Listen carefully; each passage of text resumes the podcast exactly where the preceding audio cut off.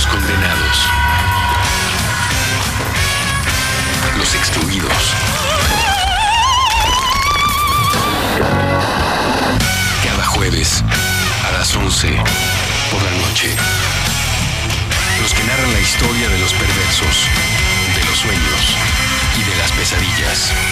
Los que elogian a las sombras. Los que tejen el espíritu de la anarquía.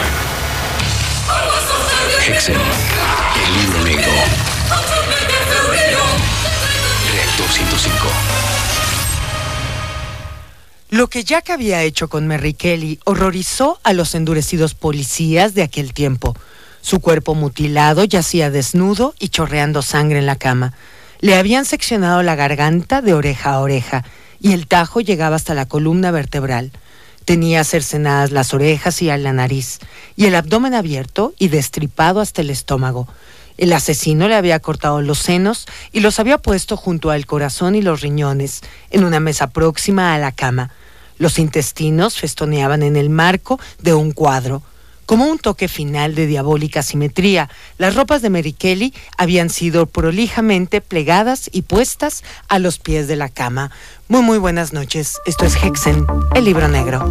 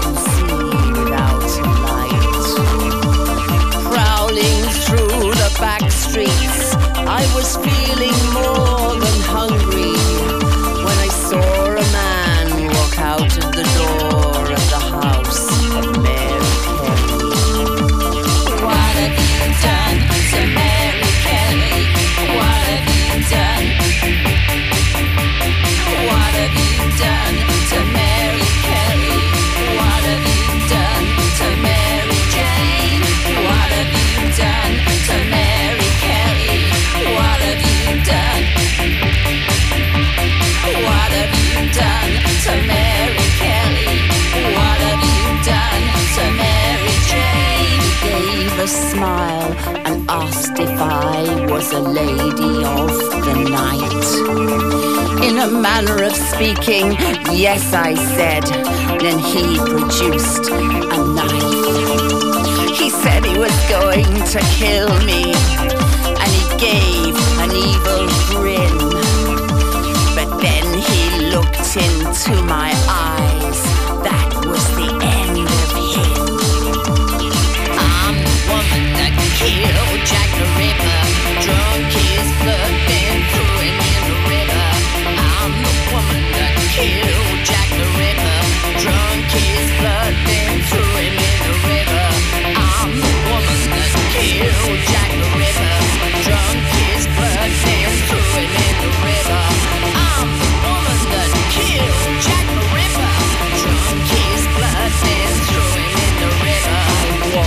Down through Old Gate, down Lehman Street to Wapping. hypnotized, he told me all the things that he'd been doing. I said, I am a vampire, but I'm not as bad as you. You seem to kill for pleasure.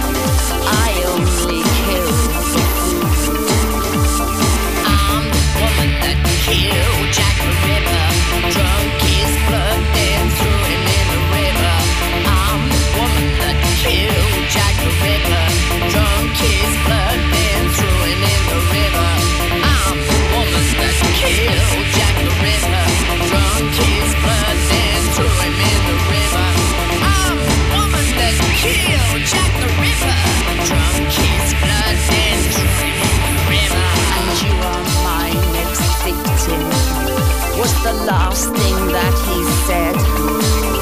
I laughed and cried,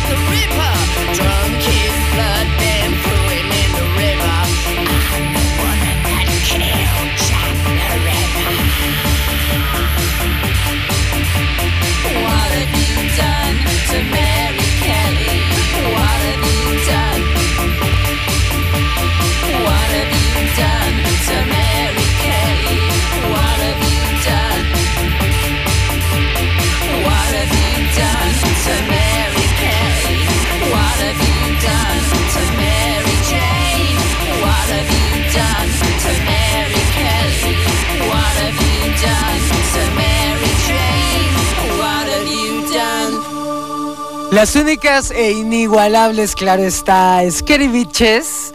La canción viene incluida dentro de su álbum Creepy Crawlies y se llama I'm the Woman That Killed Jack the Ripper. Y con esto decimos muy, muy buenas noches. Estamos completamente en vivo en Reactor 105 en este programa llamado Hexen, el libro negro, de aquí hasta la 1.08 de la madrugada, hora en que repondremos eh, los minutos que arrancó tarde este programa.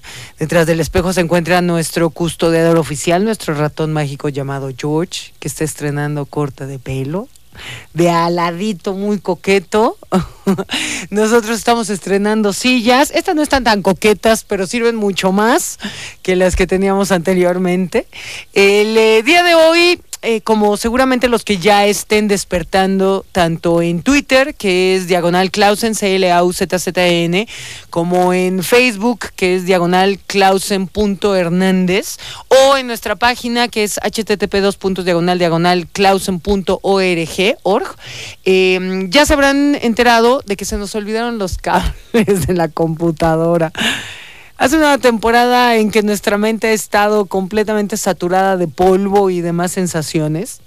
Entonces se nos olvidaron los cables y de ahí que no vayamos a poder checar de una manera muy ágil lo que es eh, estas vías de comunicación que tenemos. Aún así, postéenle, creo que una de las cosas interesantes a lo largo del programa es también todo lo que se van comentando mutuamente, no únicamente hacia el programa, sino entre todas las personas que poco a poco eh, pues van reforzando lo que viene a ser esta comunidad en cualquiera de estos eh, sitios. Y el día de mañana pues estaremos posteando el playlist como es de costumbre de una manera corrida y toda la información eh, que concierne al programa del día de hoy. Desgraciadamente quisiéramos confiar en el Black en el BlackBerry, pero tal parece que aquí en el Imer siempre se nos traba, o yo no sé si es como mucha saturación para el aparato. Es la antena, ¿verdad? Sí. George nos dice que es la antena y yo también pienso que es porque siempre se nos traba aquí. Entonces, en la medida de lo posible, estaremos posteando las canciones y si no, el día de mañana, pues ya las podrán eh, ver eh, sus nombres y grupos de una manera corrida en nuestra página. Y claro está, de todas maneras lo iremos diciendo a lo largo del programa. Como lo habíamos posteado el día de ayer, eh, el programa del día de hoy es un programa temático eh, en donde retomaremos algo eh, o ciertos aspectos de los asesinos seriales. Creo que es uno de los temas que más nos piden y que cada vez que hacemos un programa temático de asesinos, siempre enfatizamos que es tan vasto, tan grande eh, todo lo que se puede tratar acerca de ellos y hasta de uno en particular, que sería imposible pensar que únicamente se haría un programa. Entonces, la semana pasada habíamos comentado que la próxima visita de Hugo Darkness, eh, él ya se comprometió a hacer un programa temático con música latina, lógicamente, pero también abarcando lo que son los asesinos mexicanos. Entonces nos reservamos ese tema para cuando nos vuelva a visitar Hugo, pero ya desde hace tiempo habíamos quedado que íbamos a hacer otra parte con otro enfoque de lo que vienen a ser los asesinos. Siempre hemos tratado, o de primera instancia hemos tratado de abarcar a los más reconocidos, a los más famosos, a los que más intrigan a nivel popular, llámese un Ted Un eh, Henry Lee Lucas, un eh, Charles Manson o también determinadas personalidades de la historia. Sin embargo, el día de hoy quisimos abarcar algunos eh, asesinos, es una especie de miscelánea de asesinos aristócratas, asesinos aristócratas que quizá en el paso, con el paso del tiempo se les fueron reconociendo como tal, aunque en su época lógicamente no existía el término o la definición de asesino serial, sino que básicamente era resultado de eh, pues su posición eh, a pesar de que eso es a lo largo de la historia, a la fecha siguen existiendo lógicamente este tipo de asesinos.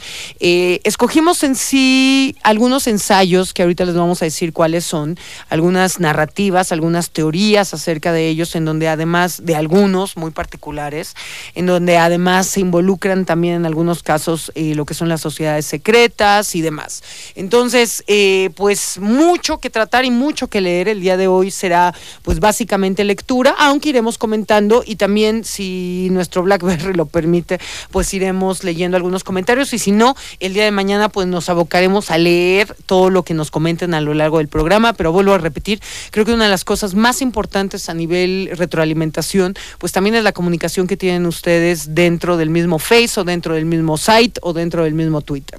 Entonces, eh, ah bueno, habíamos preguntado el día de ayer qué canciones querían escuchar y bueno, comentamos que nosotros seleccionábamos a los asesinos y que ustedes iban a seleccionar la música. Y una de las canciones que más pidieron para arrancar con un poquito de beat, aunque van a desfilar muchísimos géneros a lo largo del programa de hoy, una de las canciones más pedidas es esta de Comic Christ, en donde desfilan pues un sinnúmero de asesinos seriales desde Charles Manson, Ted Bundy, Albert Fish, eh, Charlie Stockweather, etcétera, etcétera. Es Comic Christ y la canción se llama God Bless.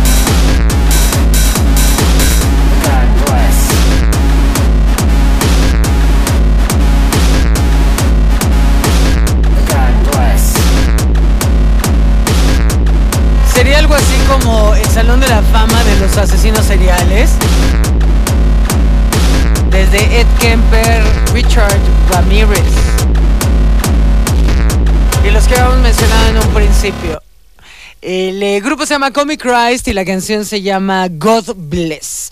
Como les mencionaba eh, al principio, eh, escogimos básicamente tres, eh, tres personajes, aunque sí gira alrededor eh, los tres en- ensayos que vamos a leer. Eh, son como retazos de, de determinados libros, de determinado tipo de descripción, de aristócratas que han sido asesinos. En el caso de Jack the Ripper, que es el primero que vamos a leer, es, una, es un ensayo que escribe Julio Cortázar en eh, su libro La Vuelta al Día en 80 Mundos. El eh, tomo 2 en particular es el que, eh, el que incluye esta, este ensayo acerca de Jack the Ripper y las ideas que tiene Julio Cortázar en función de quién era Jack the Ripper y con un humor maravilloso. Quien no conozca este libro, además son, es una edición de bolsillo que, que el día de mañana, lógicamente, estaremos posteando en nuestro sitio, en, nuestro, en, nuestra página, toda la información de los libros, de donde vamos a extraer los eh, fragmentos de ensayos que leeremos el día de hoy. Eh, es una edición supuestamente económica y de bolsillo, aunque no está muy económica y sí es de bolsillo. Quizá no sean de los libros más mencionados de Julio Cortázar y que sin embargo eh, son de aquellos que te gusta estar leyendo como por partes, no de una manera corrida. Julio Cortázar, una de las cosas que siempre nos llamó mucho la atención era su manía de pegar, por ejemplo, recortes, muchas veces de nota roja, de cuestiones macabras o de cuestiones fantásticas. Eh, supuestamente él tenía un pizarroncito en su cocina y ahí iba pegando todas sus notas curiosas. Eh, él eh, siempre fue como muy recolector de determinadas imágenes que leía a nivel escrito. Eh, este, este, estos dos tomos de La Vuelta al Día en 80 Mundos eh, retoma muchos de estos pensamientos, retazos, ensayos, recortes y, y muchos de ellos son, tienen ese sentido medio pícaro, medio, medio de sátira, pero, pero que son muy entretenidos. Y uno de ellos justamente es el ensayo de Jack the Ripper. El, eh, es con el que vamos a empezar. El día de hoy los vamos a, lo vamos a dividir en dos partes. La mayoría de, bueno, los tres ensayos que vamos a leer eh, son un poquito largos, entonces cada uno eh, lo vamos a dividir en tres. Eh, cada uno también les explicaremos antes de empezarlos a leer medianamente su marco general. Pero para que tengan una idea, el día de hoy, dentro de estos asesinos ah, aristócratas o dentro de esas, estas asociaciones relacionadas con asesinos aristócratas, eh, va a ser Jack the Ripper de Julio Cortázar, que va a ser el primero que vamos a leer. Posteriormente vamos a leer algo del Club del Infierno. Y vamos a concluir, ojalá el tiempo nos los permita, que nos los tiene que permitir, uno de los asesinos aristócratas también más famosos, que es Gilles de Ré, que nunca hemos tratado en el programa, nada más como por encimita, pero no de una manera un poquito más descriptiva. Y este Julio Cortázar eh, empieza nada más rápidamente para tener una, un, marco. En primer lugar, eh, lo que leímos al principio del programa eh, viene justamente dentro de este, de este ensayo, que es la descripción de qué es lo que le hizo Jack the Ripper a Mary Kelly. Y este ensayo empieza. Se los voy a leer en inglés y ahorita rápidamente se los traduzco. Dice, I've no time to tell you how I came to be a killer, but you should know as time will show that I'm a society's pillar. Este fue de un poema enviado por Jack a un periódico londinense en 1888. Esto es, eh, no tengo tiempo de decirles cómo es que me convertí en un asesino. Lo único que deben de saber, y el tiempo lo dirá, es que soy un pilar dentro de la sociedad. Y así es justamente como arranca Julio Cortázar su ensayo de Jack the Ripper Blues, como se hace llamar dentro de la vuelta al día en 80 mundos. La canción que vamos a escuchar, otra de las seleccionadas por ustedes, ya que decían que no poníamos Amducia. El grupo se llama Amducia y la canción es Death or Alive.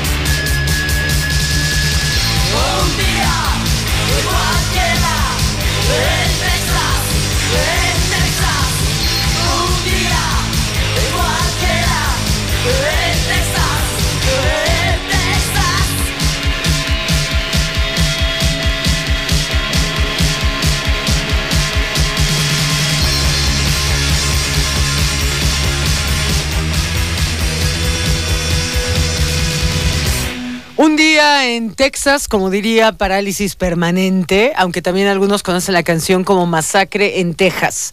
Eh, vamos a empezar a leer este mm, ensayo de Julio Cortázar eh, acerca de Jack the Ripper. El eh, ensayo se llama Jack the Ripper Blues y dice, sobre las cartas y los poemas atribuidos a Jack en la época de los asesinatos, se discute todavía en su patria.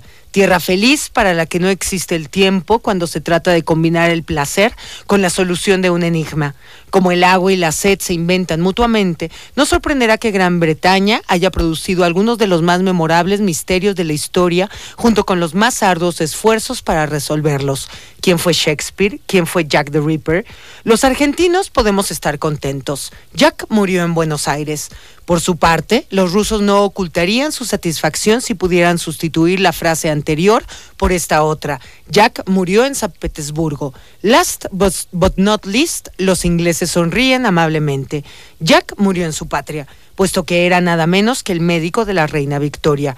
Como se ve, esto se parece bastante a las tres cabezas auténticas de San Juan Bautista que decoran considerablemente otras tantas iglesias de Italia.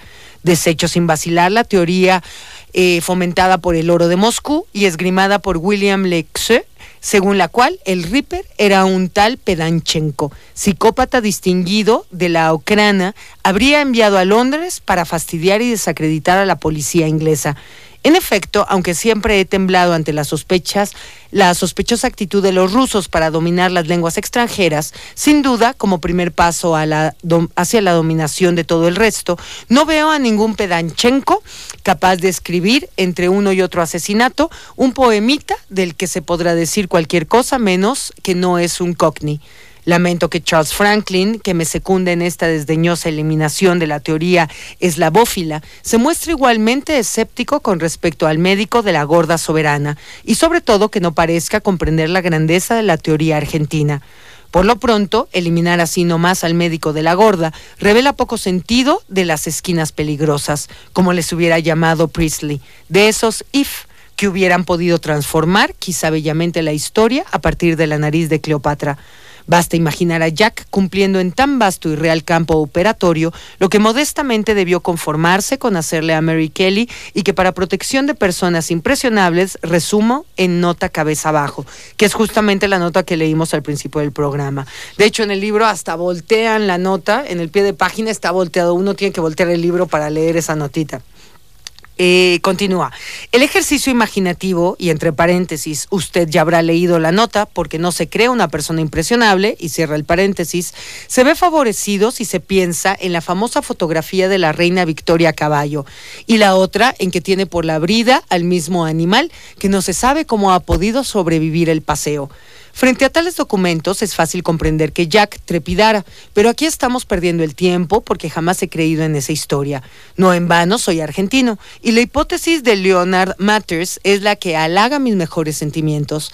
Así, aunque siempre sostendré que el Ripper era un cirujano, pues de sus, de sus calificaciones profesionales no se dudó nunca, y los documentos disponibles prueban que todas las mutilaciones fueron practicadas con un profundo conocimiento de la anatomía y el manejo del bisturí, apoyaré con perseverancia a los que después de desechar a vagos anarquistas eslavos y a médicos reales, se inclinan con el debido respeto ante el doctor Stanley, fallecido a finales del siglo en la ciudad de Buenos Aires, después de confesar la saga sangrienta a una familia dividida entre la estupefacción y la pataleta. Sí estoy convencido de que el doctor Stanley era el Ripper. Ignoro, en cambio, las razones de su exilio en la Argentina, a menos de imaginarlo como una especie de contrapartida simétrica de Juan Manuel de Rosas. En este plano de espejos y de repeticiones fuera del tiempo histórico, hay otro elemento que apoya la teoría. Franklin sostiene que Stanley quiso vengar a su hijo, a quien Mary Kelly había confiado una considerable sífilis años antes de su metódico fraccionamiento quizá para irse haciendo la mano o porque confundía a las chicas que debían parecerse mucho con esas capotitas y esos faroles de gas. Jack solo llegó tras una larga práctica a Mary Kelly y con ella cerró la serie, probando por lo menos que la venganza quedaba cumplida y que el resto podía convertirse en historia argentina, como ya ha pasado con tantas cosas inglesas.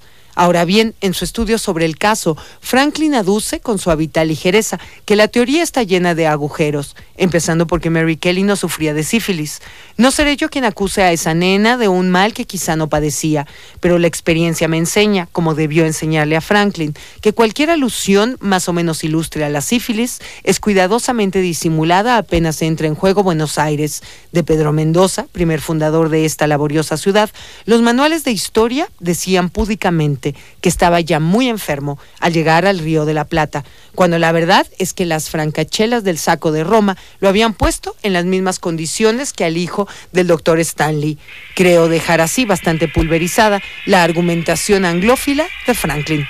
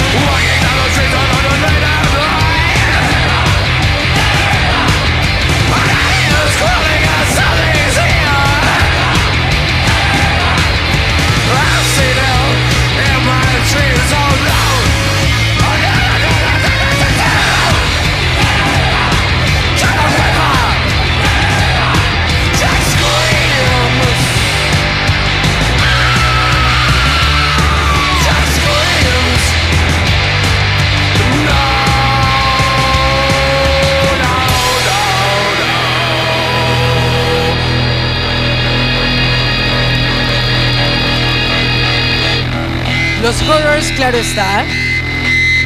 La canción se llama Jack the Ripper. Por ahí decían que era la etapa que amaban de los horrors. Concuerdo, ¿eh? No que la otra sea mala, tiene lo suyo, pero a mi punto de vista, pues se volvieron muy Portishead y los horrors, este era como su esencia. Por ahí también nos decían que de aristócratas esperaban igual a Vlad Tepes, a Erzsébet Bathory, a- bueno, hay tantos, pero creo que esos sí los hemos eh, tocado varias veces en, el programa. Es decir, ese tema de Vlad Tepes, de Erzsébet Bathory, creo que es de los más constantes, aunque quede mucho por decir.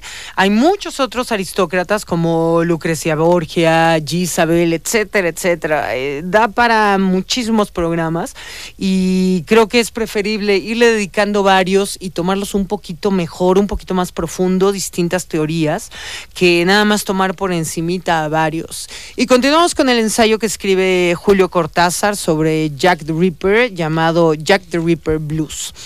¿Cómo me gustaría saber de la vida de Jack en Buenos Aires? Si alguna vez salía de eso que llamaban la colonia inglesa y que en realidad venía a ser exactamente lo contrario, para darse una vuelta por el barrio sur o bajar hasta la Recoba, donde los olores y algunas caras podían recordarle Whitechapel y Spitalfields. A lo mejor algún malévolo se burló de su acento en el mostrador de un cafetín. A lo mejor le curó el hígado a alguno de mis tíos abuelos. ¿Por qué le tengo afecto a Jack? Hace rato que una señora me está acusando sotoboche de mal gusto, quizá porque la notita supra la dejó más bien infra. Vea, señora, en primer lugar yo hice lo necesario para que no la leyera. Pero además, lo que a usted le molesta verdaderamente es que se hable con tanto desenfado de la reina Victoria. Y por eso le voy a explicar por qué le tengo más afecto a Jack y a Mary Kelly que a la gloriosa soberana. En la idea figurada que me hago de un mundo mejor, Jack había venido a la tierra para destripar a la reina. Cuando digo Jack, cuando digo reina, quizá usted ya me entiende. Y si todavía no está claro, entérese de que un tal Henry Mayhew, citado por Franklin en su estudio sobre el Ripper, comprobó que en tiempos de la gloriosa soberana, las condiciones de vida en Londres eran tan monstruosas que el número de prostitutas pasaba de 80 mil. El desempleo, la miseria, el despotismo social no dejaban a esas mujeres otro reino que el de la ginebra, las enfermedades venéreas o el cuchillo. Para una Moll Flanders, ¿cuántas acababan como la Nancy de Oliver Twist? Desde luego, los estadígrafos, estadígrafos y la mofletuda soberana no se enteraban de nada. Y nada resume mejor el paraíso victoriano que la frase de una de las muchachas del East End cuando le aconsejaban que cesara de trabajar en la calle para no encontrarse con el Reaper. Va, que venga, cuanto antes mejor, para una como yo.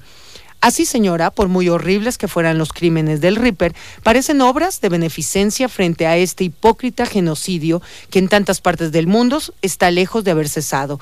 Y por eso, en mi mundo figurado, Jack sigue ahí para destripar a la reina Victoria. Y el poema que puse como epígrafe es irónicamente cierto. Y Jack es un pilar de la sociedad. En su película sobre Peter Curtin, el francés Robert Huysen vio muy bien el problema. Eh, Peter Curtin, para quien no lo ubique inmediatamente, es el vampiro de Düsseldorf. Y dice, la ciudad de Düsseldorf, que tiembla ante los repetidos asesinatos del vampiro, tolera impasible las palizas de los nazis a los judíos, las primeras destrucciones de bibliotecas, los desfiles de las juventudes hitleristas, voilà madame. Para terminar con las relaciones sospechosas, esto ya es el final de este ensayo, y dice, hace años imaginé a Jack de una manera más personal, buscando esa cara que ocultaba la probable máscara y lo dije así, Jack the Ripper. Como no he conocido la intimidad, como las manos me muestran solamente su comercio con peniques y anillos, y puesto que el día es un lavabo donde flotan pelos y la noche inalcanzable es otra vez el vientre de donde me arrojó mi madre antes de que nos ahogara la cerveza, necesito este espejo triangular, algo que me hunda en el misterio para después, oculto en la niebla y respetabilidad, mirar su roja nube, lamerla sollozando. Jack the Ripper, Julio Cortázar.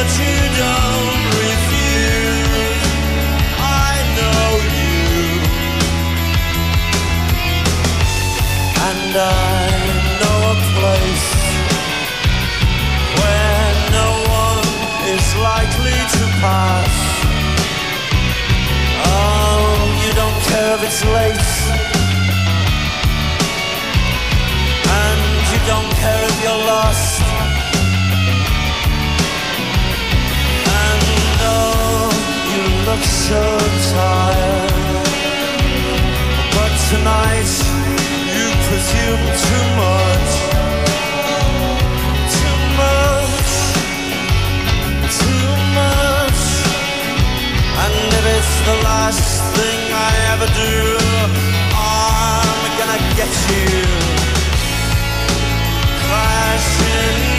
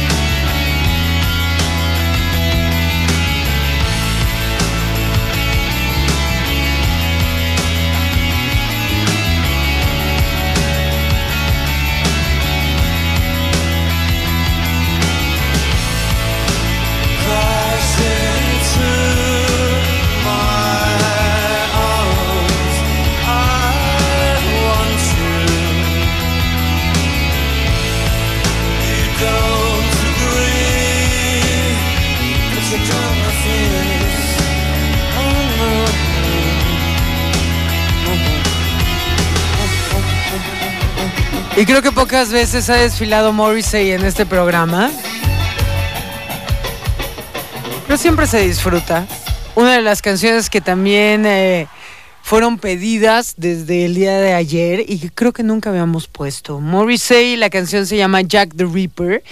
Y ya estamos por concluir la primera hora, pero en la segunda hora de este programa estaremos arrancando con un ensayo, fragmentos, fragmentos de ensayo, que demos una tachadera al libro para tratarlo de resumir un poco más.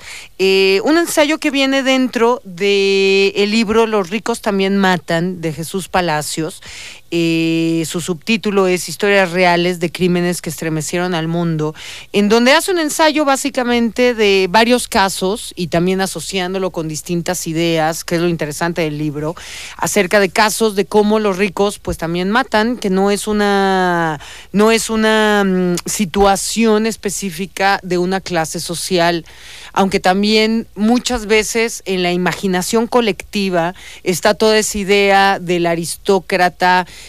que se aburre, que tiene mucho dinero y que a través de su poder y del dominio es cuando más puede llegar a esos extremos violentos. Y por otro lado también está la parte de que alguien de una clase baja, por tener todas estas carencias, también llega a esta agresividad. Entonces, todo el libro eh, básicamente gira en torno a estas ideas y manifiesta distintos casos. Como lo mencionábamos al principio del programa, el día de mañana estaremos poniendo toda la bibliografía de los libros de los cuales estamos sacando estos retazos, estos fragmentos eh, que el día de hoy les estamos leyendo. Y en particular de Jesús Palacios, de este libro, de Los ricos también matan, escogimos una parte que habla, bueno, fragmentos de esta parte, que habla del Club del Infierno. Pocas veces hemos tomado ese tema aquí en el programa, que el Club del Infierno se refiere a un club que muchos piensan fue medio ilusorio o que también se le dio, eh, sí hubo un, un eh, Club del Infierno original, después como que lo roto- retomó otro grupo y después se quedó como ese nombre para distintas organizaciones secretas de alto poder, en donde eh, la, el ciudadano común, vamos a llamarlo de esa forma, se siente impotente e indefenso, que si lo ponemos un poquito en nuestra época, sería algo así como el poder que tienen los narcos, por ejemplo, que, que al ciudadano común lo hace completamente impotente porque dices, ¿qué hago? Igual pueden matar, pueden robar, pueden abusar. ¿Y qué hace el ciudadano común? Entonces, la idea del Club del Infierno, aunque lo que vamos a leer eh, sí habla en particular de la segunda, eh, la, la segunda formación de este, de Hellfire Club, como se llama en inglés, el, eh, pues ha, existido a lo largo de la historia, ¿no? Eh, son esos grupos eh, de poder, de riqueza, en donde hay corrupción, en donde muchas veces el mal es, el mal es por puro placer, es como el crimen que comete la clase alta. Entonces, vamos a leer varios retazos de este ensayo que, tratamos de, de resumir de una manera coherente y, y será nuestro segundo ensayo de, de la noche. Por ahí también hace mucho que esta canción le habían pedido y creo que tampoco había desfilado en Hexen, aunque el grupo sí. De México, estamos hablando de las Gorgonas. La canción se llama Úrsula Asesina.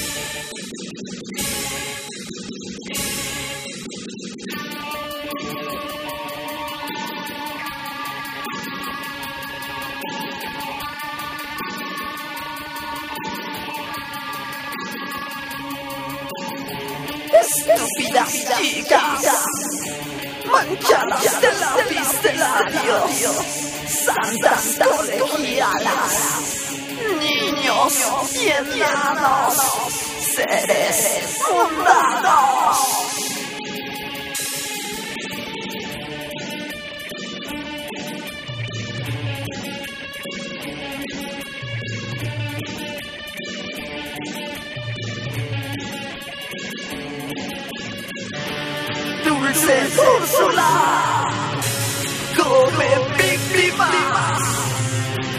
Dulce Úrsula, come humanos.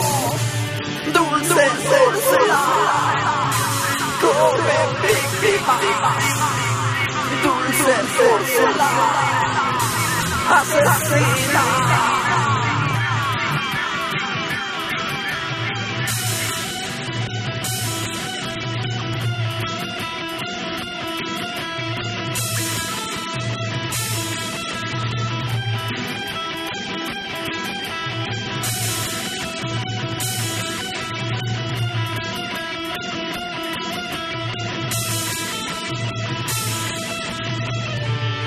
dulces come víctimas, dulces Úrsula.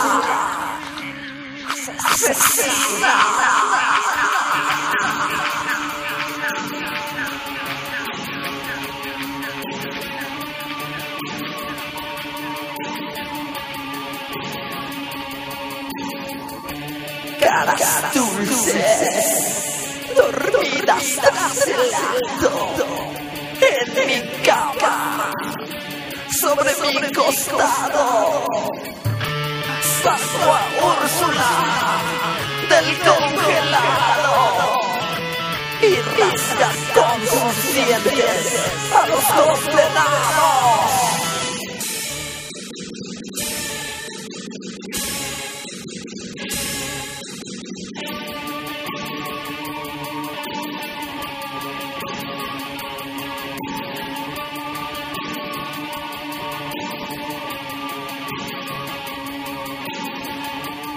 Sesos, huesos, entrañas quedan por mi cuarto y por la ventana. Preso sus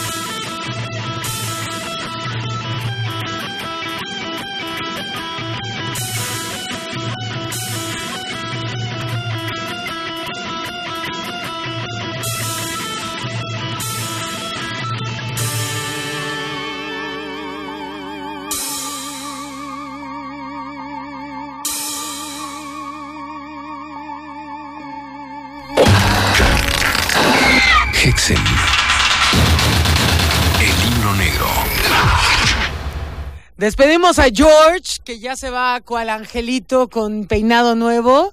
Y recibimos a Felipe del Demonio con su humor generalmente ácido, que ya está detrás del espejo. El eh, día de hoy, para aquellos que nos estén sintonizando, eh, tenemos un programa temático eh, hablando de asesinos aristócratas y le toca el turno a un ensayo escrito por Jesús Palacios dentro de su libro Los ricos también matan. Eh, comienza así. Eh, bueno, el capítulo se llama Bienvenidos al Club del Fuego del Infierno. No les vamos a leer el capítulo completo, vamos a dividirlo en dos y seleccionamos ciertos fragmentos de, de este ensayo, también no es en su totalidad. Sin embargo, una de las cosas que nos llamó mucho la atención es toda la descripción que hace del entorno. Eh, dice, el Club del Fuego del Infierno, nacido a principios del siglo XVIII en Inglaterra, es la materia real y legendaria en la que cristaliza un concepto asociado siempre e inequívocamente con el tema de que los ricos también matan. Eh, la existencia de sociedades secretas compuestas por destacados miembros de la nobleza o modernamente de la alta sociedad dedicadas al vicio, la corrupción sexual, las orgías más desenfrenadas, el consumo de drogas y alcohol y también como inevitable colofón a la magia negra, el satanismo y el asesinato más o menos ritual una idea omnipresente a lo largo de los últimos siglos, tanto a través de la literatura popular en sus formas de literatura y cine policíacos, pornográficos o de terror, como a través de novelistas, periodistas e historiadores que se consideran más o menos serios y profundos un eco constante que reverbera en toda nuestra cultura y que se hace oír de inmediato cuando surgen crímenes al parecer inexplicables, muertes misteriosas de personalidades públicas o del espectáculo y que se asocia permanentemente a toda suerte de teorías conspiratorias que van desde las políticas y sociales, especialmente importante al respecto es el papel de la masonería real e imaginario, hasta las puramente criminales, snuff movies, sacrificios humanos, tráfico de órganos, etcétera. Thomas de Quincy se sirve de una asociación de carácter similar para hilvanar su magnífico ensayo El asesinato considerado como una de las bellas artes, cuyo texto comienza así.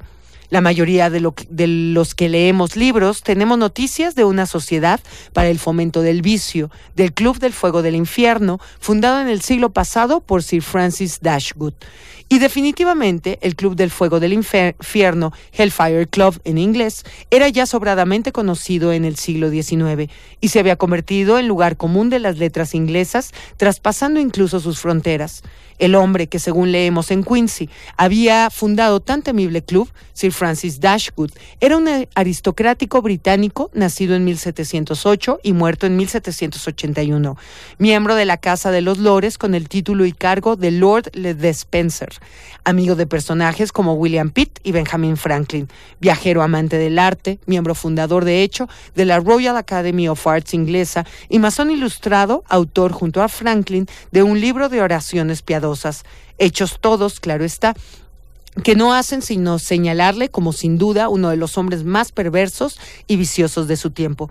La vida de Dashwood está irreversiblemente marcada por la afición, típica de su tiempo, a crear clubes de caballeros para discutir todo tipo de cuestiones políticas, artísticas y filosóficas, pero también, no nos engañemos, para consumir inmensas cantidades de vino y licores, buenas viandas y guisos del país, y por descontado para frecuentar en cierta intimidad los favores tanto de prostitutas profesionales como en algunas ocasiones de cortesanas y damas de alcurnia, que acudían amparándose en el secreto y el anonimato para cometer sus pecadillos adúlteros a resguardo, al resguardo de estos clubs. Sin embargo, en honor a la verdad, la mayoría de los clubes sociales eran exclusivamente masculinos y en sus reuniones la ocupación principal era la charla y la comida. Algunas de las costumbres de la época que regían entre los usos de la sociedad distinguida nos parecen hoy casi bárbaras, especialmente teniendo en cuenta el paradójico refinamiento en el vestir, el mobiliario y las artes. Así, en las reuniones de hombres era habitual situar junto a cada comensal un bacín, en el cual, después de trasegar pinta tras pinta de cerveza, se podía desaguar tranquilamente a espaldas de los demás para continuar la comida sin necesidad de interrumpirla con continuas visitas al baño. Tampoco era raro que, sobre todo en la sobremesa, alguno de los presentes, completamente bebido, se deslizara semi-inconsciente bajo la mesa, donde echaba una cabezadita para después, ya repuesto, volver a sentarse y seguir comiendo, bebiendo y charlando. Uno de los primeros clubs que creó Dashwood a su retorno de Italia, país que ejerció una notable influencia en su personalidad y gusto, como era habitual en la época entre los nobles británicos, fue la Society de Dilantanti, dedicada principalmente al rescate y compra de piezas arqueológicas clásicas, que eran traídas desde la propia Italia y costeadas por el club para su conservación y restauración. Tan noble finalidad no excluye en absoluto su dosis de extravagancia y diversión. Así los miembros de la asociación se hicieron retratar en trajes exóticos, empezando por el propio Dashwood, que se vistió como monje franciscano junto a una estatua de Venus, pero sin olvidar otros destacados diletantes como Lord Middlesex del cónsul romano, Lord Holdens como gondolero veneciana Sir James Gray como Don Quijote. Estos retratos inocentes se convertirían con el tiempo en pruebas inequívocas del carácter perverso y singular de Dashwood y su posterior Hellfire Club. porque según la leyenda, a lo largo de sus viajes por Europa, Grand Tour era obligatorio entre los jóvenes nobles británicos para completar su educación. Dashwood fue acumulando ya algunos notables hechos satánicos. Por ejemplo, en Italia, de visita en la capilla Sixtina, Dashwood, cubierto con su capa y ocultando un látigo de, de cochero, se puso a repartir latigazos a diestra y siniestra entre la multitud de penitentes que asustados exclamaron «Il diablo, il diablo», para placer y diversión del joven viajero, según cuenta su contemporáneo y no demasiado amigo Horace Walpole. Esta broma juvenil sería el origen, según algunos, de la afición de Dashwood a celebrar misas negras en su futuro club, y de ella derivaría también el motivo de que abandonara a toda prisa Roma. Lo cierto es que Dashwood era, como buen protestante inglés, acérrimo crítico de la Iglesia Católica. También en Italia, durante su primer viaje, Dashwood entró probablemente a formar parte de la francomasonería a través de la logia de Florencia. La francomasonería de inglesa era en aquellos tiempos un fenómeno floreciente que desde la creación de la Gran Logia en 1717 se había extendido por todo el mundo, allá donde cuatro ingleses civilizados y conspiradores se dieran cita. Al contrario que en el caso de Sade, Dashwood fue masón y amigo de masones.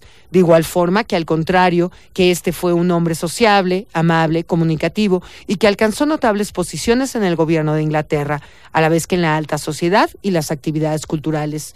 Para cuando volvió a Italia, por la época de su diabólico asalto a latigazos de la capilla Sixtina, la logia de Florencia, como las del resto del país, había sido disuelta a consecuencia del edicto de 1738 del Papa Clemente XII, que prohibía la franco, la francmasonería y excomulgaba automáticamente a todos los francmasones.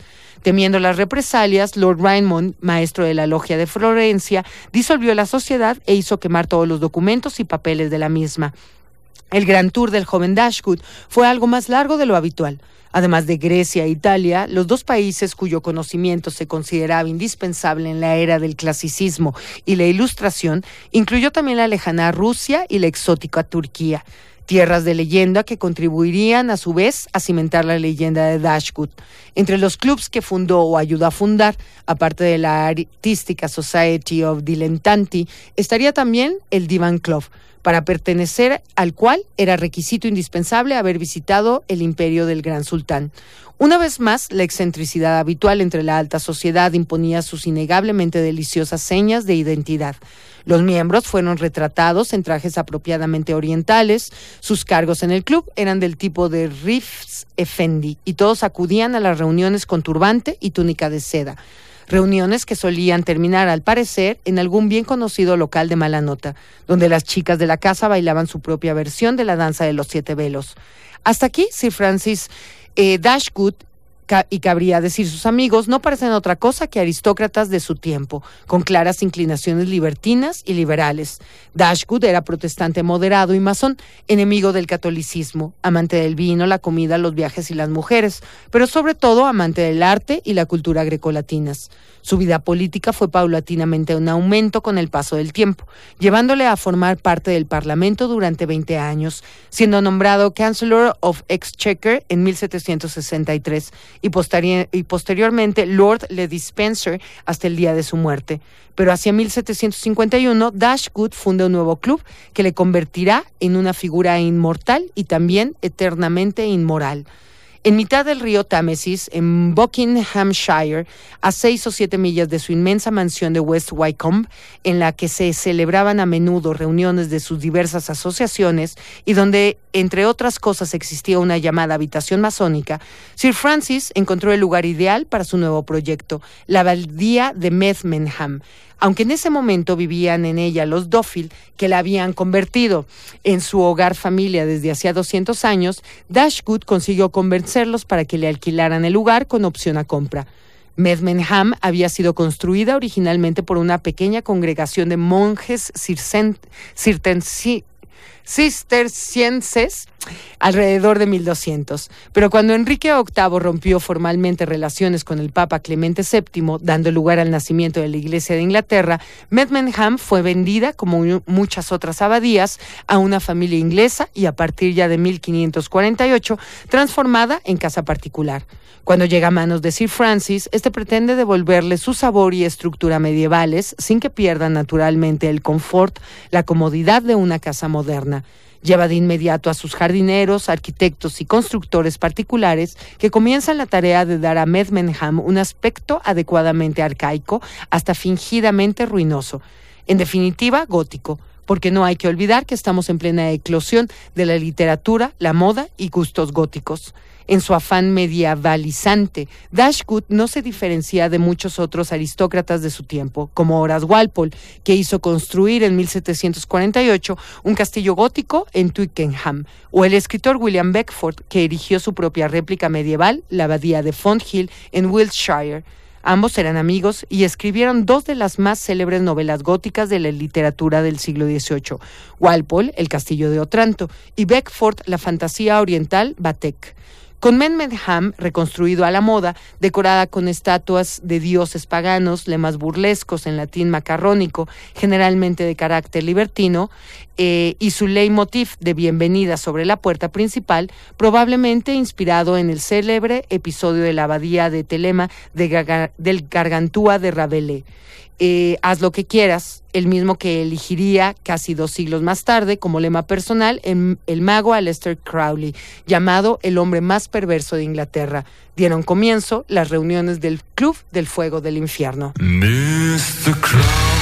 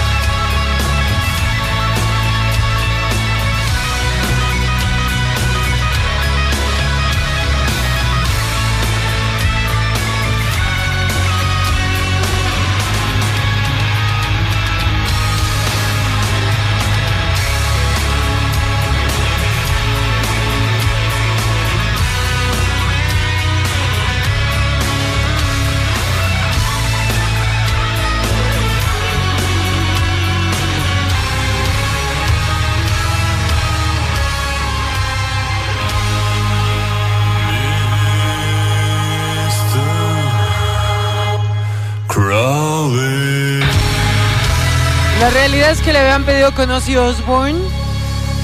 Pero creo que Moonspell también se disfruta.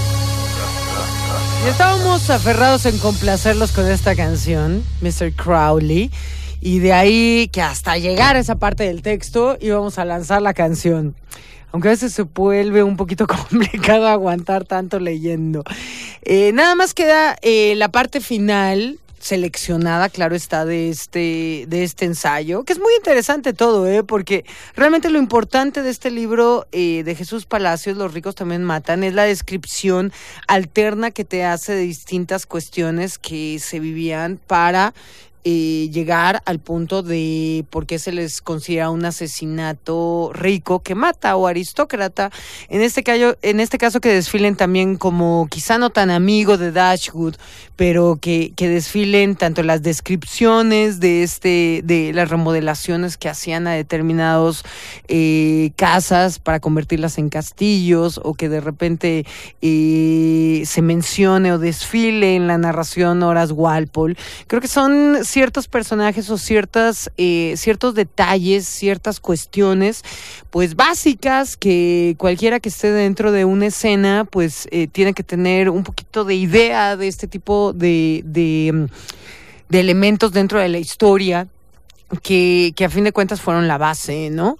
Eh, aunque sea de música este programa, pues sabemos que siempre ha tenido una gran influencia tanto en eh, la parafernalia como en la visualización, en la imaginería, pues todo lo que viene a ser la literatura y la estética, la estética desde victoriana, gótica y mm, romántica, siglo XVIII, siglo XIX y también medieval. Entonces, siempre es interesante toparte con este tipo de, de- de narraciones. Y para terminar, ya es corto lo que falta de esta selección, dice, todo el siglo XVIII inglés está lleno de rumores sobre las misteriosas y perversas actividades de Sir Francis Dashwood y sus amigos en Medmenham, disfrazados de monjes, entonando burlescos cánticos gregorianos, los miembros del club se aproximan en barca a su abadía. Allí en una sala reservada se entregan no solo a las habituales comilonas y orgías, sino también a otras aficiones mucho más obscuras. Sir Francis oficia sobre un altar misas negras cuyo, cuyo objetivo aparente puede ser tan solo burlarse del catolicismo, siendo como son Dashwood y sus compañeros un grupo de nobles deístas y masones, pero tras las cuales puede que en realidad no se persiga otra cosa que pactar con el mismísimo diablo para obtener y conservar más y más poder. Los campesinos y lugareños aseguran escuchar gritos de mujeres, acallados por los blasfemos cánticos monásticos. Se dice que Sir Francis hace llevar prostitutas desde Londres, pero también se dice que a veces desaparecen muchachas inocentes, puesto que los ritos negros de Medmenham necesitan la presencia de vírgenes, quizá también de su sangre. Los miembros del club pueden descansar de sus perversas juergas diabólicas en la confortable biblioteca, según los rumores, la más licenciosa y pornográfica del país. Naturalmente, se supone que entre los habituales de estas orgías satánicas, eróticas y quizá también criminales están algunos de los miembros más destacados de la alta sociedad inglesa, varios representantes del gobierno, próximos al propio rey y hasta el mismísimo Benjamin Franklin, uno de los futuros padres fundadores de la nación norteamericana. Qué raro, ¿no? Ca- casi siempre cuando en, en las cuestiones de asesinos aristócratas, el gobierno ha estado involucrado. No se aleja tanto a veces de algunas realidades, ¿no? Y continúa. Sir Francis y sus amigos se reunieron en Medmenham Abbey hasta 1778, cuando Dashwood vendió la propiedad. Las reuniones abandonaron buena parte de su estilo gótico para trasladarse a la gran mansión de Dashwood en West Wickham, donde éste vivía con su esposa y que había sido reformada siguiendo el general, en general el gusto clásico original de su dueño, reminiscente de Grecia y Roma, lo cual no quiere decir que pararan los rumores. En sus jardines de West Wickham, Sir Francis había hecho construir todo tipo de edificios y estructuras sospechosas. Una iglesia coronada por una cúpula de estilo oriental, grutas naturales reconvertidas en pasadizos secretos, setos y montículos adornados y recortados para evocar figuras y símbolos eróticos, estatuas paganas, una inmensa biblioteca ocultista, además de un templo al sol y un templo de Baco. Imagínense que aquí existiera una biblioteca ocultista. Creo que ese siempre ha sido mi sueño, ¿eh? O de perdido una tienda únicamente especializada en eso. Ojalá algún día lo logremos. Y continúa diciendo, en fin, todos los requisitos necesarios para continuar practicando sus negras artes, las cuales no solo lo impidier- le impidieron seguir desarrollando una activa vida política y social, sino que al decir de las malas lenguas le ayudaron a su ascenso. Sir Francis Dashwood falleció el 11 de diciembre de 1781 a la edad de 73 años y fue enterrado en su panteón familiar de la iglesia de St. Lawrence en West Wycombe. Pero su muerte no hizo sino dar paso a una larga tradición de historias ocultas, rumores, sospechas y acusaciones que a lo largo del tiempo fueron incrementando sus elementos oscuros y perversos. Clásicos como el Witchcraft and Black Magic, Brujería y Magia Negra del reverendo Montan Summers, publicado en 1926, inciden sobre el carácter satánico de las reuniones en Medmenham, aunque quizá el libro definitivo al respecto sería el entrañable e inexacto The Hellfire Club del americano Daniel P. Mannix, publicado en 1959. I like girls a lot. I like pretty girls. I only shoot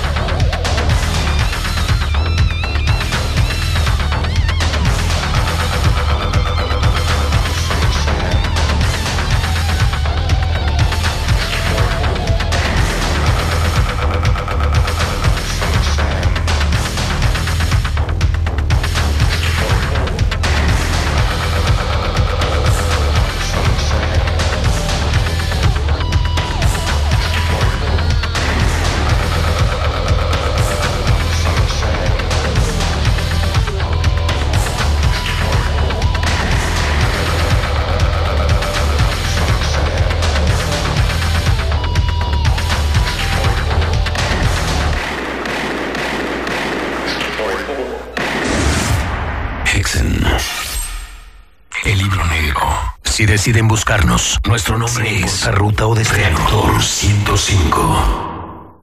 Somos la siguiente estación. Reactor 105. Hexen. El libro negro. Es gibt keine Grenzen mehr zu überschreiten. Alles, was ich gemeinsam habe, mit dem Unkontrollierbaren und Kranken, dem Gemeinen und Bösen, alles Schlimme, was ich verursacht habe und meine totale Gleichgültigkeit dem gegenüber, habe ich nun übertroffen.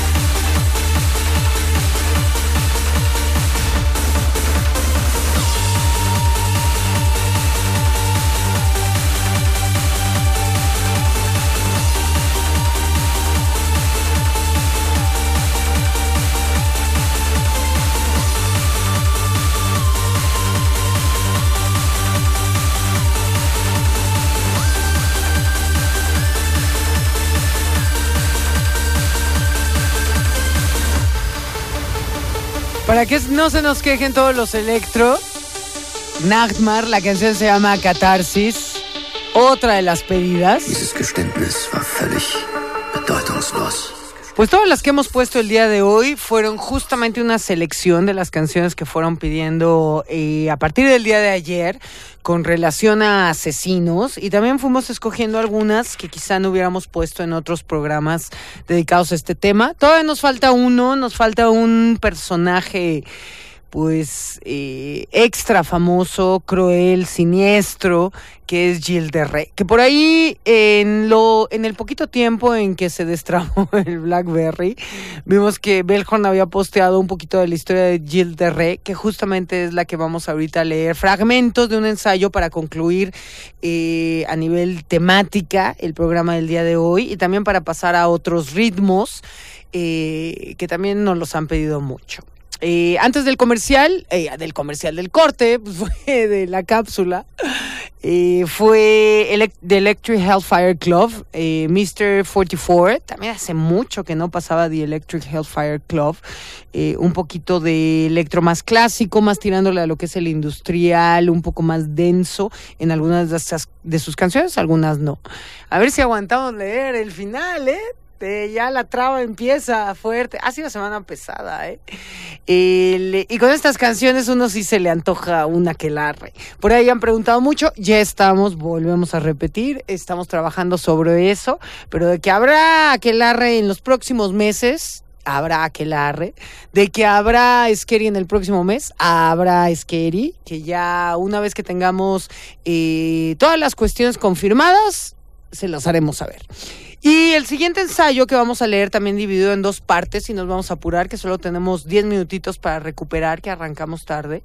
Eh, viene incluido dentro de un libro que se llama Los seres más crueles y siniestros de la historia. Lo escribe José María López Ruiz. Vuelvo a repetir, mañana estará toda la información, tanto del playlist del programa del día de hoy, que no estamos, eh, que no pudimos postear por cuestión técnica el día de hoy, a medida que íbamos eh, poniendo las canciones, también la bibliografía de cada uno de estos libros. Un libro eh, sí lo recomendaría, pero a veces la narración, la forma de escribir de José María López Ruiz no está tan buena. Como que de repente a veces eh, se quiere hacer el chistoso, entonces de repente como que pierde un poco de credibilidad o de como que ese apasionamiento a leer el- el- la biografía de algún ser más cruel y siniestro de la historia. Pero es una buena guía, un buen resumen de en cuanto a los eh, actos de distintos personajes. En este caso vamos a leer el de Gilles de Ré, un ser que, bueno, eh, su, su, aparte de su crueldad, eh, pues tuvo distintos hechos, nada más así como resumiendo las partes que nos vamos a saltar, es que se casa tres veces, eh, él luchó junto a Juana de Arco, por ejemplo, a pesar de que eran muy distintos, muy, muy distintos, había ahí una especie de amor-odio eh, con Juana de Arco.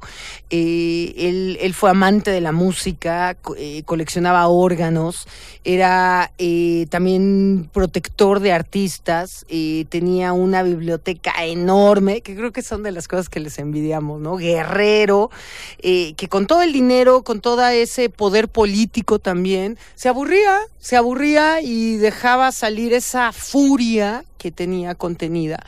Eh, entonces vamos a leer este ensayo dividido en dos partes. También seleccionamos, no es de corrido, sino que vamos seleccionando distintos fragmentos de este ensayo.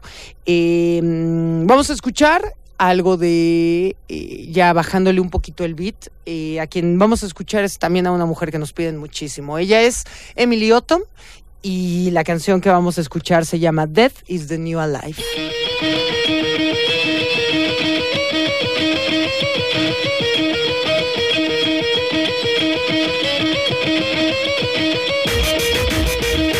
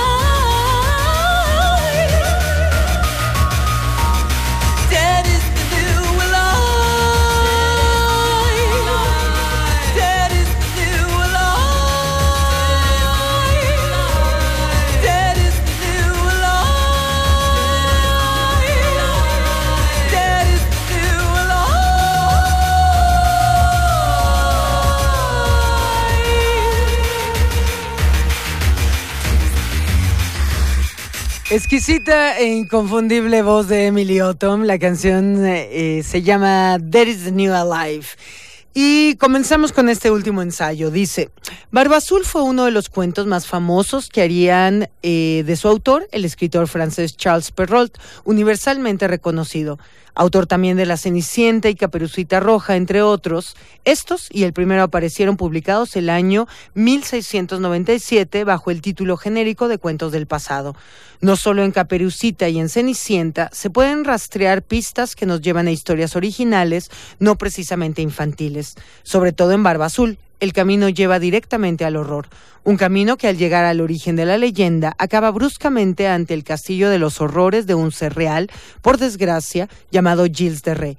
Mucho hubo de dulcificar y traicionar Perrault a su personaje inspiración para que el cuento infantil fuese medianamente digerible, ya que el verdadero guerrero conocido como Barba Azul sería conocido por la historia como uno de los monstruos más dignos de desprecio. De verdadero nombre, Gilles de Laval fue mariscal de Francia. Era hijo de Guy de Laval y de Marie de Craon y nieto del condestable Westclin y de una mujer conocida por el sobrenombre de Juana la Loca. El señor de Retz podría ser el prototipo del señor feudal, no solo por su propia trayectoria, sino porque anteriormente sus tatarabuelos, bisabuelos, abuelos y padres lo fueron.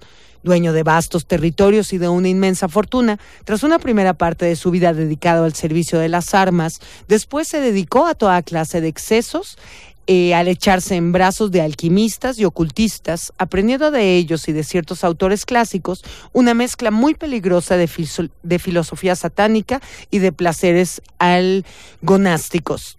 Huérfano a corta edad, se fue a vivir con su tío René de la Sos y estuvo bajo la tutela de su abuelo Juan de Craon, un tutor, por cierto, poco recomendable y que el padre de Gilles nunca quiso que lo fuese.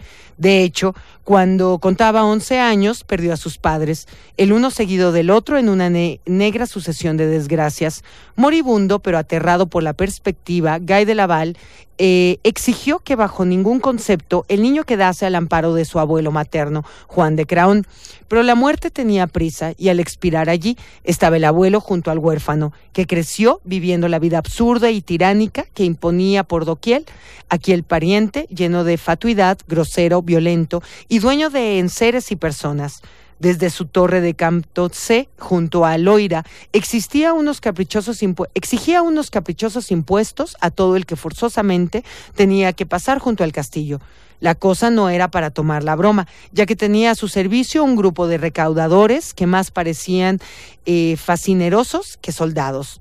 Si en vida de su padre Gilles había sido obligado a estudiar e incluso tenía su servicio como docentes a dos religiosos que le enseñaron a leer y escribir en latín, cuando el abuelo se hizo cargo de él, se acabaron las inquietudes intelectuales y darían comienzo las prácticas, pero no en materias como las aprendidas hasta entonces, sino las relacionadas con el bandidaje y la extorsión, deportes practicados y preferidos por Juan de Crown y que ilusionado con su nieto Gilles enseñaban a este con decidido entusiasmo. Muy pronto el adolescente acompañaría al abuelo en sus correrías en busca de carne joven de damas que eran raptadas o de cacería de caballeros que pretendían rescatarlas y que solían morir o envejecer en las mazmorras del castillo. Absorbido por las prédicas del alquimista florentino Prelati y por su propia predisposición al mal, se aficionó a leer a Seutonio y llegó a extasiarse con las prácticas que, según este historiador, ejercía el emperador Tiberio respecto a los niños. Según algunos autores, sería la lectura del historiador romano, autor de las vidas de algunos césares, la que encontrara en la arcilla maleable del señor Retz la blandura en que cobijarse descomponiéndola decidió que al imitar aquello que vieron los Césares podía llegar a ser para él todo un programa de vida. Y como pensó y, y como lo, eh, pensó empezó a realizarlo. Al mismo tiempo, con sus crímenes, Gilles Terré se vengaba de un dios que había permitido la muerte en la hoguera de Juana, hecho que le marcaría para siempre. Pero su carrera hacia el infierno no fue en solitario, y más por tener un público que por necesitar de nadie llamó en su ayuda a personas tan ayunas de escrúpulos como él mismo para sus hazañas. Sus dos primeros colaboradores fueron sus primos Guillaume de Sillé y Roger de Brinqueville. Los tres personajes, tras copiosas cenas en las que el vino corría espléndidamente, decidían, descendían a los sótanos del castillo en busca de sus jovencísimos prisioneros. A veces la sesión empezaba con toda clase de mimos y caricias a las víctimas. Otras, por el contrario, directamente eran sacrificadas. Su, su ferocidad no tenía límites y sus burlas tampoco. Por ejemplo, tras decapitar a sus víctimas, solían comparar unas cabezas con otras, y si por mayoría los tres monstruos elegían una, esa cabeza sin cuerpo era besada voluptuosamente por el señor de Retz, que tras estos terrores solía dormirse plácidamente. Entonces, sus acólitos lo cargaban entre sus hombres y entre sus hombros y le depositaban en su lecho. A continuación, como si fuese un trabajo tan neutro como otro cualquiera, volvían al lugar de los crímenes y se dedicaban a la limpieza de los restos de la matanza y dejaban la estancia limpia y dispuesta para la siguiente sesión. No obstante, ya que una dolorosa contradicción no tan insólita en monstruos como Gilles, al amanecer, además de una enorme resaca, ocupaba su mente un sincero arrepentimiento por los horrores perpetrados y la decisión, incluso sentida en lo más profundo de su ser, de no volver a pecar de aquella manera. En paralelo y para el resto del mundo, el noble, retirado a sus propiedades, llevará allí una vida ostentosa y principesca, derrochando el dinero a manos llenas. Por ejemplo, con ocasión del inicio de su nueva vida y su adiós a las armas, organizó una gran fiesta a la que todos los invitados habían de asistir completamente desnudos. Una vez se dio inicio el banquete, todos se rociaron sus cuerpos con vino, de forma que todos también beberían los unos de los otros, utilizando los vasos y vasijas naturales formadas por vientres y pechos sobre los que asimismo se situarían el resto de los manjares sólidos, que serían también devorados. El final no podía ser otro que el de una cohabitación colectiva y sin freno. En plena vorágine de excesos, Jill se fijó en una atractiva cortesana menuda, sobre la que intentó abalanzarse. Ella lo esquivó, él la persiguió, y cuanto más insistía el anfitrión en apresarla, más escabullía la meretriz como si fuese de mercurio. Absolutamente borracho. ¿Sí seguimos al aire? Ok, perdón, es que pareció que se había ido la luz absolutamente borracho y en el ecuador de aquella orgía, el señor de Retz le salió el guerrero que llevaba dentro y fuera de sí por el ya no tan divertido juego de que, de que le hacía objeto la deseada hembra. Derribó a los comensales, los pisoteó y se empleó a puñetazos y golpes de tal forma que aparecieron algunos regueros de sangre. Esta visión lo enloqueció aún más, locura llevada al paroxismo cuando el resto de comensales abrieron una puerta y permitieron la huida de la perseguida. Fuera de sí, el señor de Red salió tras ella. Dentro, los hábitos de comida y de sexo iniciaban una adormecedora sobremesa. Realmente al aspecto, el aspecto de Gilles era espantable. Medía casi dos metros, espaldas amplísimas, barba muy poblada y azulada y abundante cabellera. Pero lo que de verdad aterrorizaba a los que se situaban frente a él eran sus ojos, cuya mirada fija y turbadora pocos podían resistir. Además, en sus relaciones sociales había llegado al convencimiento de que toda la humanidad era su enemiga. Enemistaba, eh, enemistad que se agravaba cuando alguien aparecía a su vista feliz o eufórico. Entonces su odio alcanzaba límites verdaderamente peligrosos. El mariscal quedó ya apuntado, vivía en un extraño mundo y artificial, con objetos y joyas de un extraordinario valor, haciendo vestir a sus soldados como soberanos adornados de costosas joyas, manteniendo a un clero a su servicio de igual manera tocados sus componentes suntuosamente, y abriendo sus puertas a poetas y artistas que no dejaban de hacerse lenguas de la gran hospitalidad del señor Retz. En un teatro que también había en su castillo se representaban las más variadas obras dramáticas y el ambiente de lujo estaba tan extendido por aquel palacio que llegó a decirse el que incluso los actores que hacían de mendigos vestían harapos, carísimos. Todo este despilfarro tenía que conducir a la ruina de Gilles Terré, como en efecto sucedió. Ante la nueva situación y no pudiendo evitar el ver sus arcas vacías, el noble eh, empezó a vender todo lo vendible, desde reliquias hasta otros castillos y grandes extensiones de terreno de los que era propietario. Pero no obstante, y la obsesión por atesorar de nuevo grandes cantidades de oro, le llevó a buscar la utópica piedra filosofal, única posibilidad que le quedaba ya para que sus sueños de riqueza se realizaran. Fue el momento de contactar con nigromantes, sacerdotes, soñadores y curas milagreros pero ni las pretendidas artes mágicas le restituirían su poder, de modo que ya en los límites de la locura se lanzó con todas sus consecuencias en el mundo peligroso y desconocido aún para él de la magia negra. Un día se le pudo ver evocando con fórmulas cabalísticas a los cuatro demonios, Barrón, Satanás, Belial y Belcebú. Cuando pudo constatar la presencia de los ángeles del Averno, les of- ofreció todo lo que le pidieran, sin excepciones. Si acaso indicó su deseo de salvar su alma y su vida. Para todo lo demás podían disponer de él.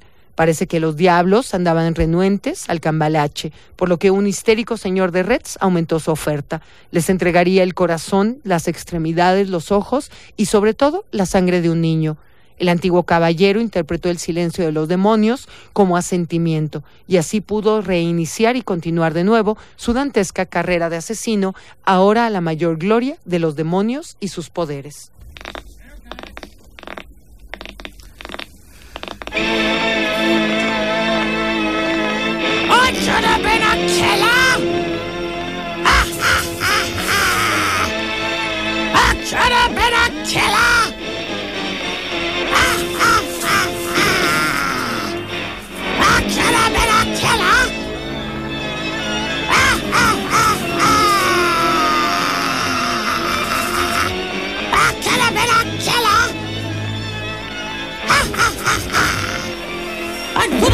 been a killer who thought that he was God. My victims all mere mortals, all filthy dogs. I could have, I could have, I could have, should have been a killing, killing, killing,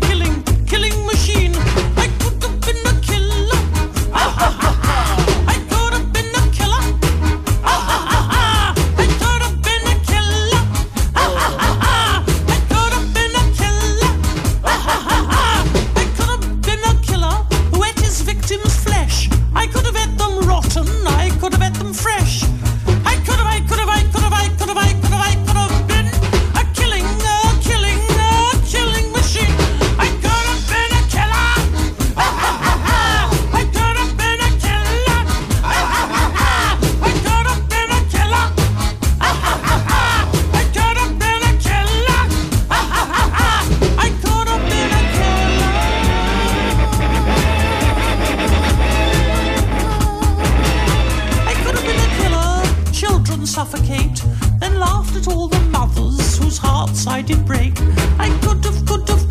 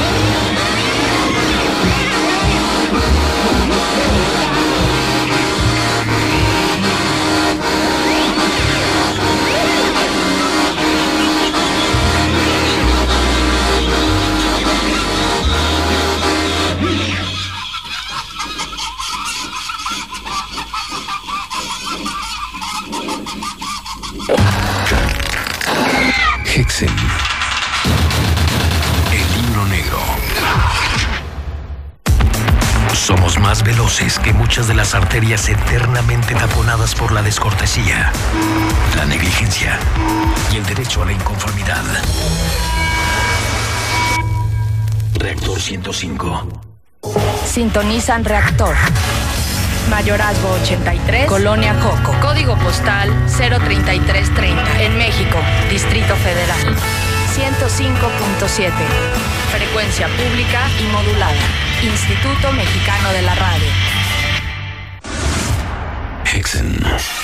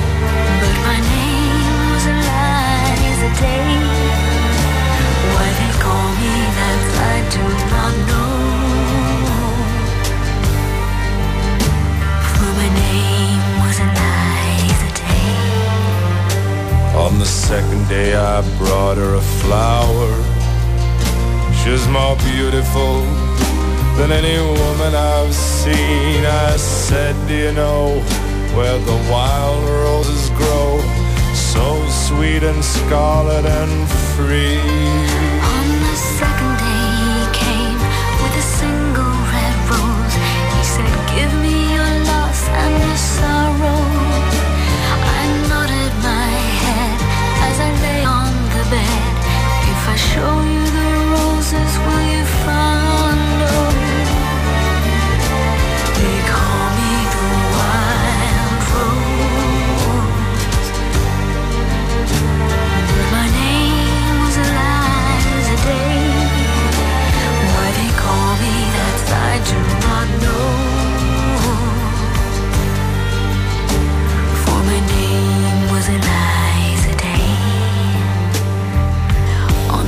Day he took me to the river.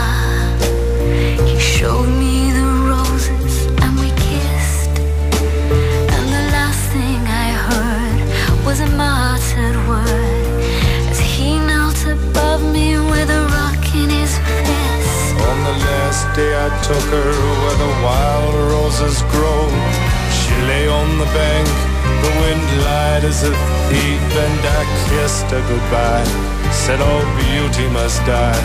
And I leant down and planted a rose between her teeth.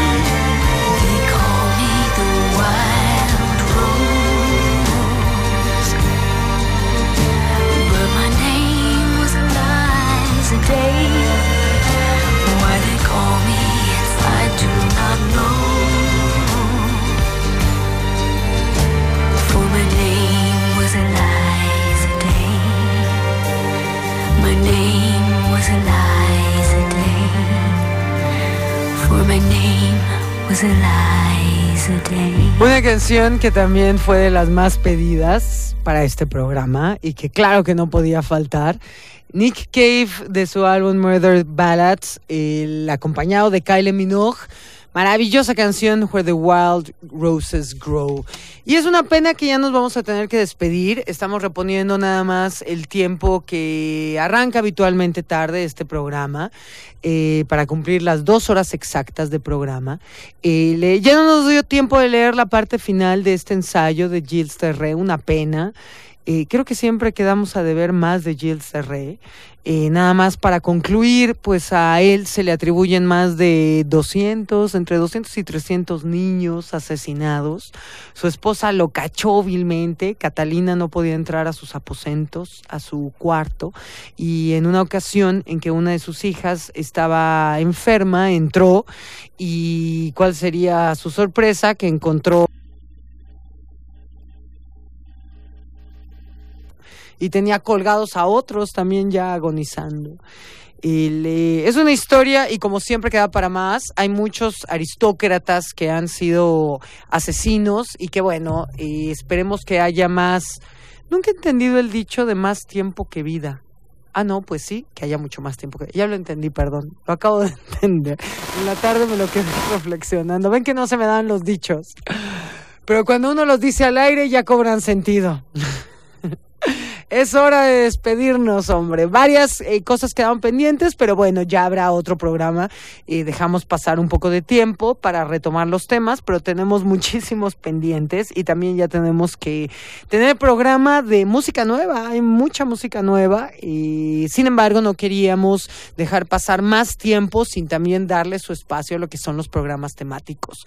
El eh, día de mañana estarán encontrando en nuestro sitio http dos puntos diagonal diagonal clausen.org org, el playlist del programa del día de hoy que desgraciadamente eh, pues no pudimos estar eh, posteando al mismo tiempo o sincronizándolo conforme fueran escuchando las canciones. Mañana lo encontrarán eh, de corrido. También la bibliografía de los libros que de los cuales tomamos los ensayos el día de hoy y más. Y claro como siempre avisamos vía Twitter vía Face y vía MySpace para quien lo siga ocupando cuando ya están listas estas actualizaciones. Eh, el día de hoy, eh, sobre todo también eh, queríamos en sí, eh, bueno, más bien el día de hoy ha sido muy cansado y creo que desde ayer, pero también eh, uno de los puntos fundamentales y que no queríamos despedirnos sin eh, dedicarle una canción a un amigo que partió y que seguramente la mayoría de ustedes está enterado. Hoy en la, en la tarde nos preguntaban y nos decían que no sabían que nosotros habíamos conocido a Abel Membrillo y, y desde ayer hay una tristeza muy particular, ¿no? Porque a pesar de que son esas personas que quizá no, no es que estés viendo diario, no es que, que se re- nos reunamos de una manera constante. Abel siempre, en lo particular, le tuve un, un, un cariño muy especial. Todavía en eh, el nos los topamos cuando estábamos montando el skate en el centro porque vivía por la zona.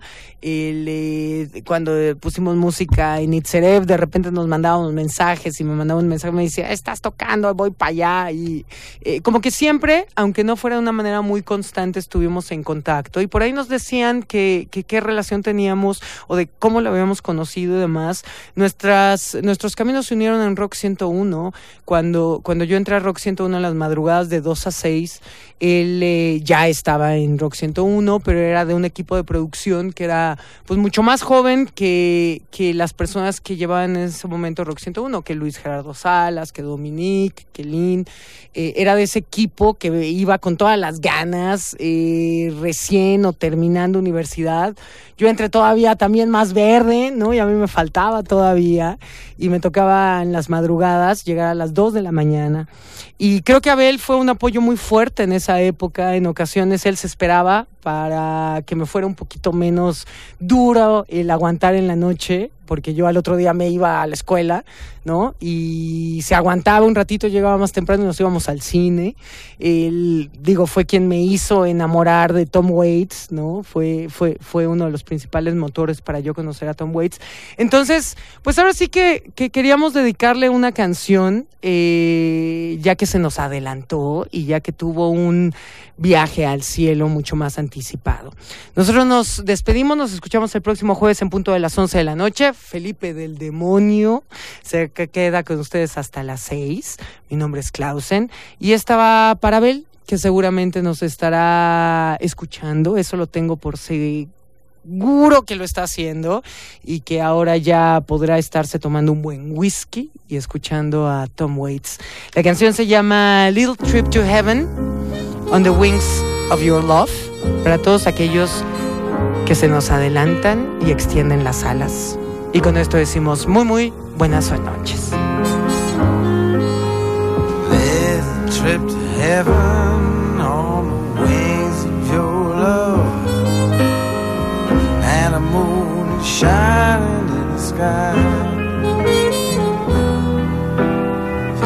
like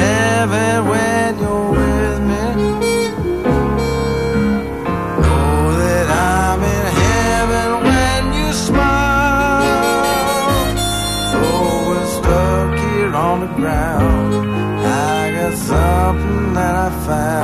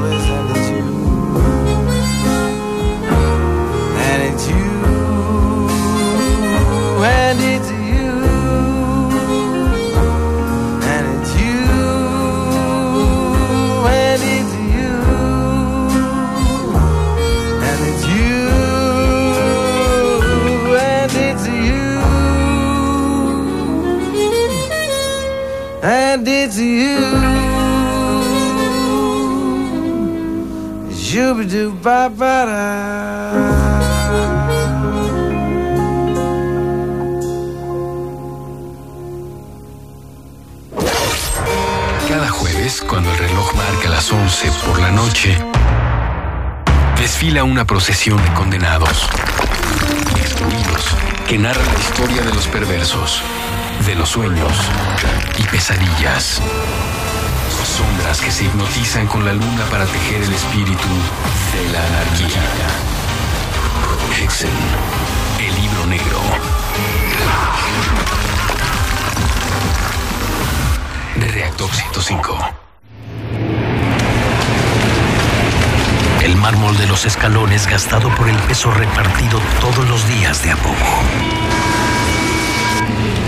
Reactor 105.